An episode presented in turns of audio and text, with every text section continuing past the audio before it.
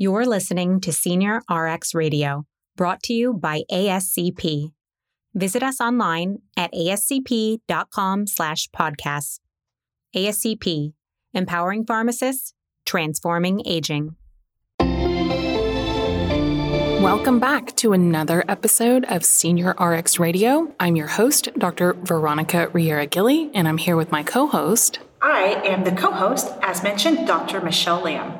Thank you, Michelle. We are excited today. We have a very special guest, Dr. Soojin Jun. She's a board certified geriatric pharmacist in the United States. She's a founding member of Patients for Patient Safety US, a group of patient safety activists who have experienced medical harm directly or indirectly. They're committed to activating US healthcare according to the Global Patient Safety Action Plan of the World Health Organization, the WHO. She's trained as a certified professional in patient safety, CPPS, and a certified professional in healthcare quality, CPHQ. After losing her dad to many gaps in healthcare, as a minority caregiver, one of them, a medication adverse event, she changed her career from videographer to pharmacist. Currently, she works as a population health pharmacist, a patient revolution fellow, and Doximity's luminary fellow. She specializes in medication therapy management and believes that a combination of art, empathy, and compassion in healthcare can make healing possible. She passionately speaks up about patient safety, patient rights, health equity, health literacy, patient education, the expansion of roles of pharmacists in public health and policy, and patient advocacy for voiceless patients, especially those with language barriers. Welcome, Soojin. Thank you for having me. It's very nice to be here with you and Michelle. So, tell us a little bit about yourself and how you got started in patient advocacy. So, it starts from when I was a caregiver for my father, who was an esophageal cancer patient. And while taking care of him, we had multiple challenges, including managing medications, arranging doctor's appointments, going to different specialists, on top of taking care of my children. And I, since I was very healthy and did not have any encounter in healthcare, I was really struggling with navigation of healthcare and on top of the language and cultural barriers we had.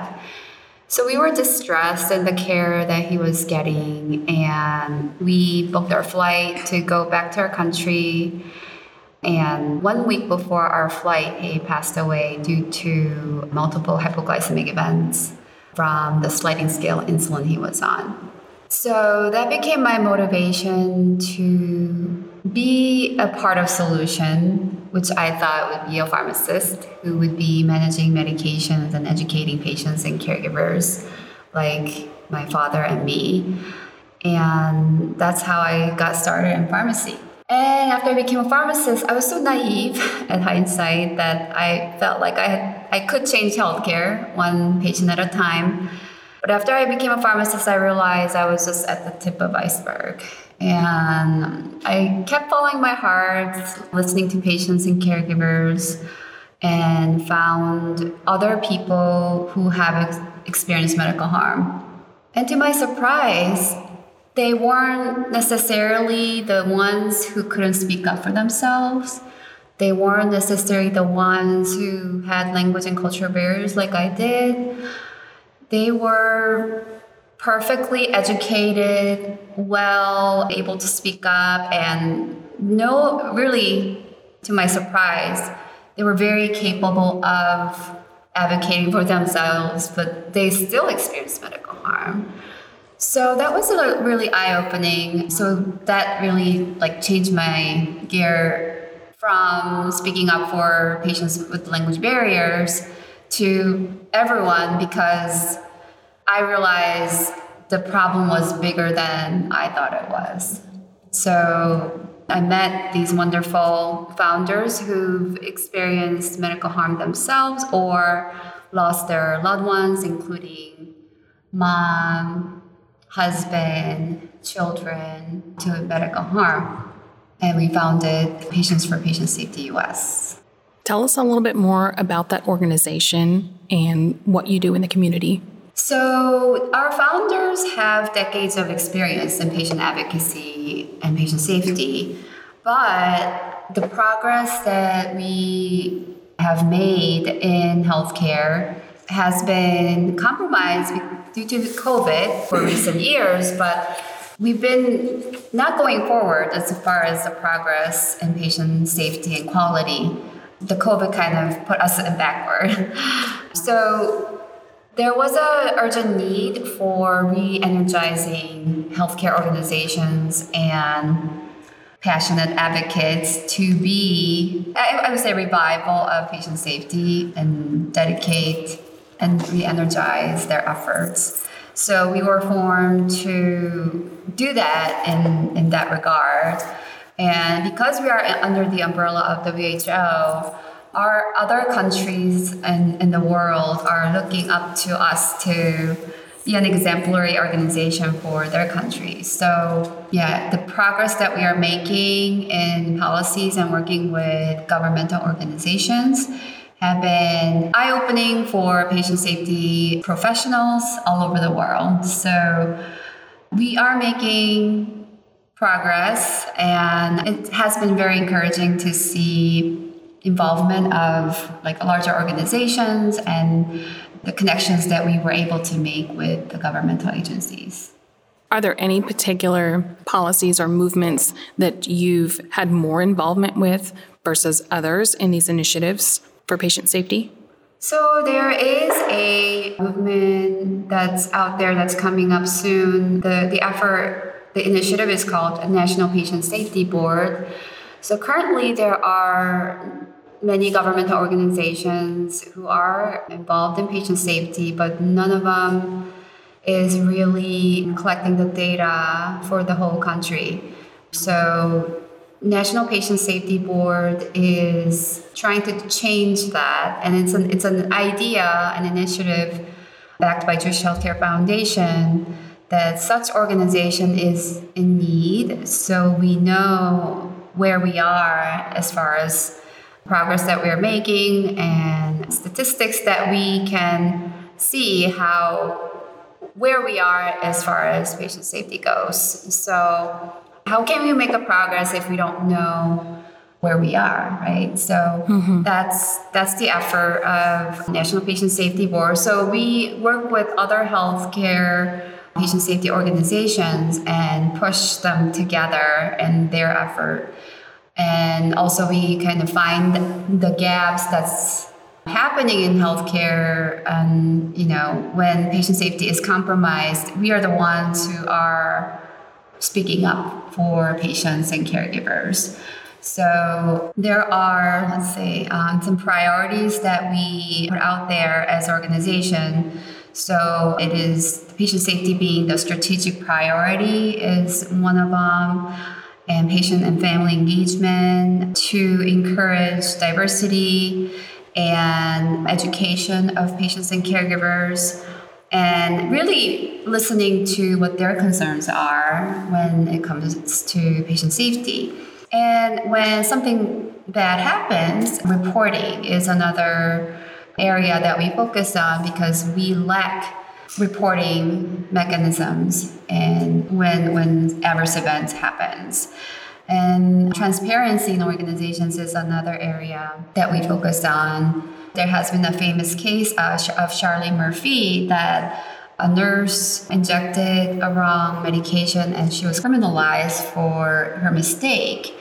And and everything has been kind of blamed for this nurse and nothing was being done to the organizations. Who were trying to bury the bury what happened. And, and the things that need to happen for these organizations were not happening. So why are we just criminalizing someone who was honest and wanted to really you know make a difference for this patient and it was just the justice system and healthcare were not working together to make the learning possible. So we were the ones who put out a complaint, like a formal complaint to OIG, Office of uh, Inspector General.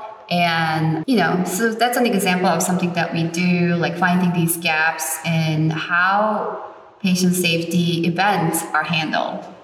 And this is very applicable to pharmacists, safety of clinical practices. I know we, in this conference that we were, we were in, we talked about infection preventions and reporting and everything that involves when it comes to clinical practice. And pharmacists are totally capable, but we are not necessarily in the places of where we can make a difference. So, for example, uh, risk management and quality and safety are primarily occupied by nurses. And when a medication safety event occurs, it's not pharmacists who's handling these events. It's usually nurses who are handling these events. And there are nuances and knowledges that it would be so helpful if pharmacists were involved. But many healthcare systems don't necessarily employ pharmacists in those places. So I'm the only pharmacist in the group, but I really want more pharmacists to be involved in advocacy and really speak up for patients and caregivers and really make a difference for patients. And it, it does take effort and time, but I strongly feel that we are totally equipped. We just need to be able to advocate more for ourselves so patients can emulate us and be able to advocate for themselves. So, Soojin, I'd like for you to elaborate on how patients can really take an advocacy role or how pharmacists can take an advocacy role for either our residents in some of the long term care facilities or senior care pharmacists that are perhaps working in the community, or even looking at our own parents as they age and if we see problems on their medication list or potential safety issues, what can we do? That's a great question. Is I know that it is a struggle for even for healthcare professionals to be able to speak up for even for their loved ones.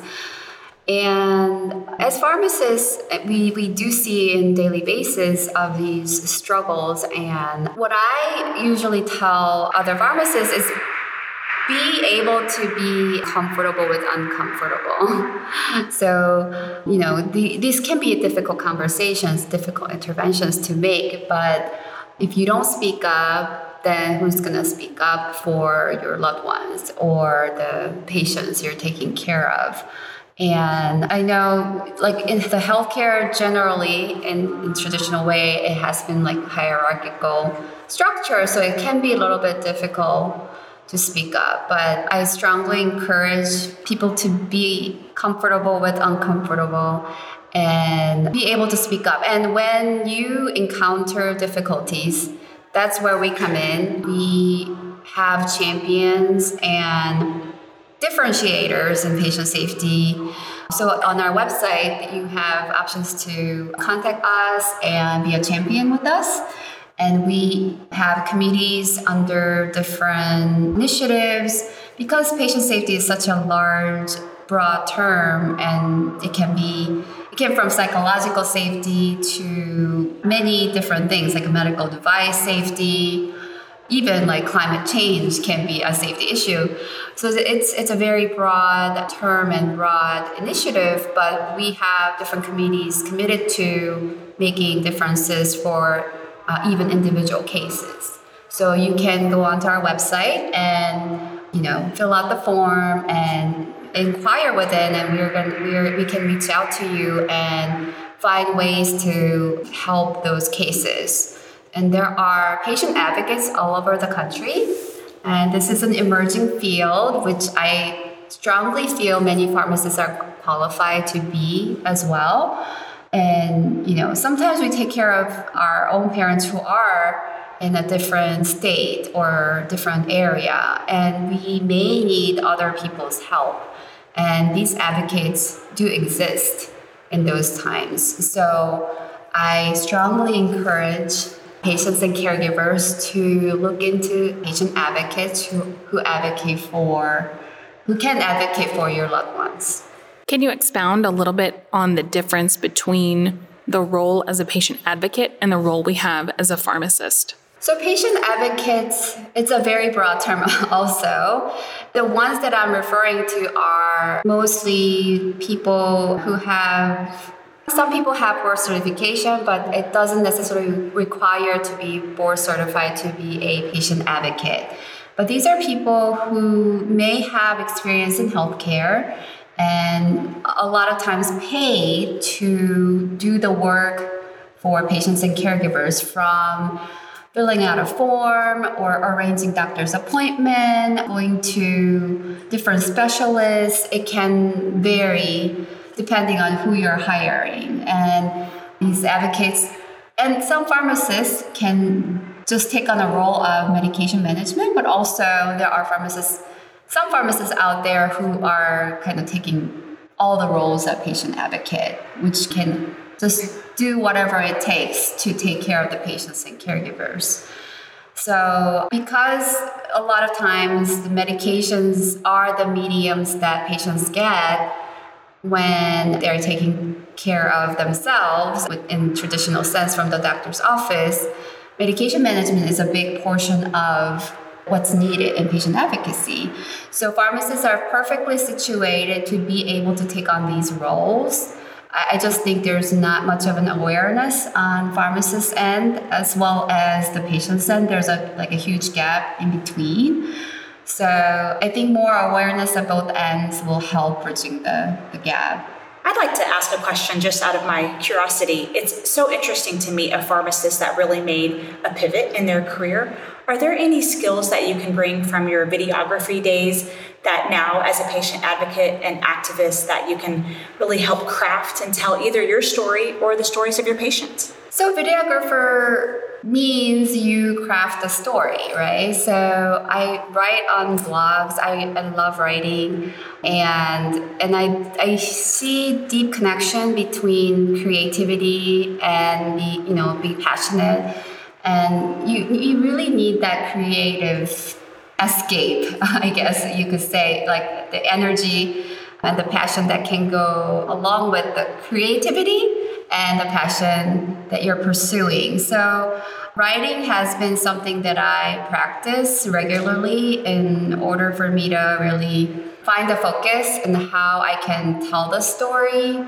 It's just a different way of storytelling. But since because I have a videography background and graphical knowledge, I can kind of visualize things and make up a story in a compelling way. So that has helped as far as practicing my creativity and the passion together. We need more thinkers like that. well, I think that we're close to our time. Is there anything that you'd like to add for our listeners today? Yeah, please check our website at www.pfps.us. And as I have mentioned before, you can sign up as a champion or you can even be a committee member and help us um, thrive in advocacy and making sure our organizations are equipped with patient safety and involving patients and caregivers in their decisions and policies. Thank you so much for joining us. I think this conversation was very timely and it tied in very nicely with many of the themes that we've heard here at the conference in San Antonio or the annual meeting. And we've heard so much about advocacy and speaking up and using our voice because people don't know that there are these problems and breakdowns. And thank you for bringing to us resources where we can get more involved and bring the pharmacist's voice because you've told us that our voices need to be heard, that there's not enough of us in these places. So thank you very much. Yeah, thank you so much Thanks. for having me. Thanks, Soojin. Thank you. You're listening to SenioRx Radio, brought to you by ASCP. Visit us online at ascp.com slash podcasts. ASCP, empowering pharmacists, transforming aging.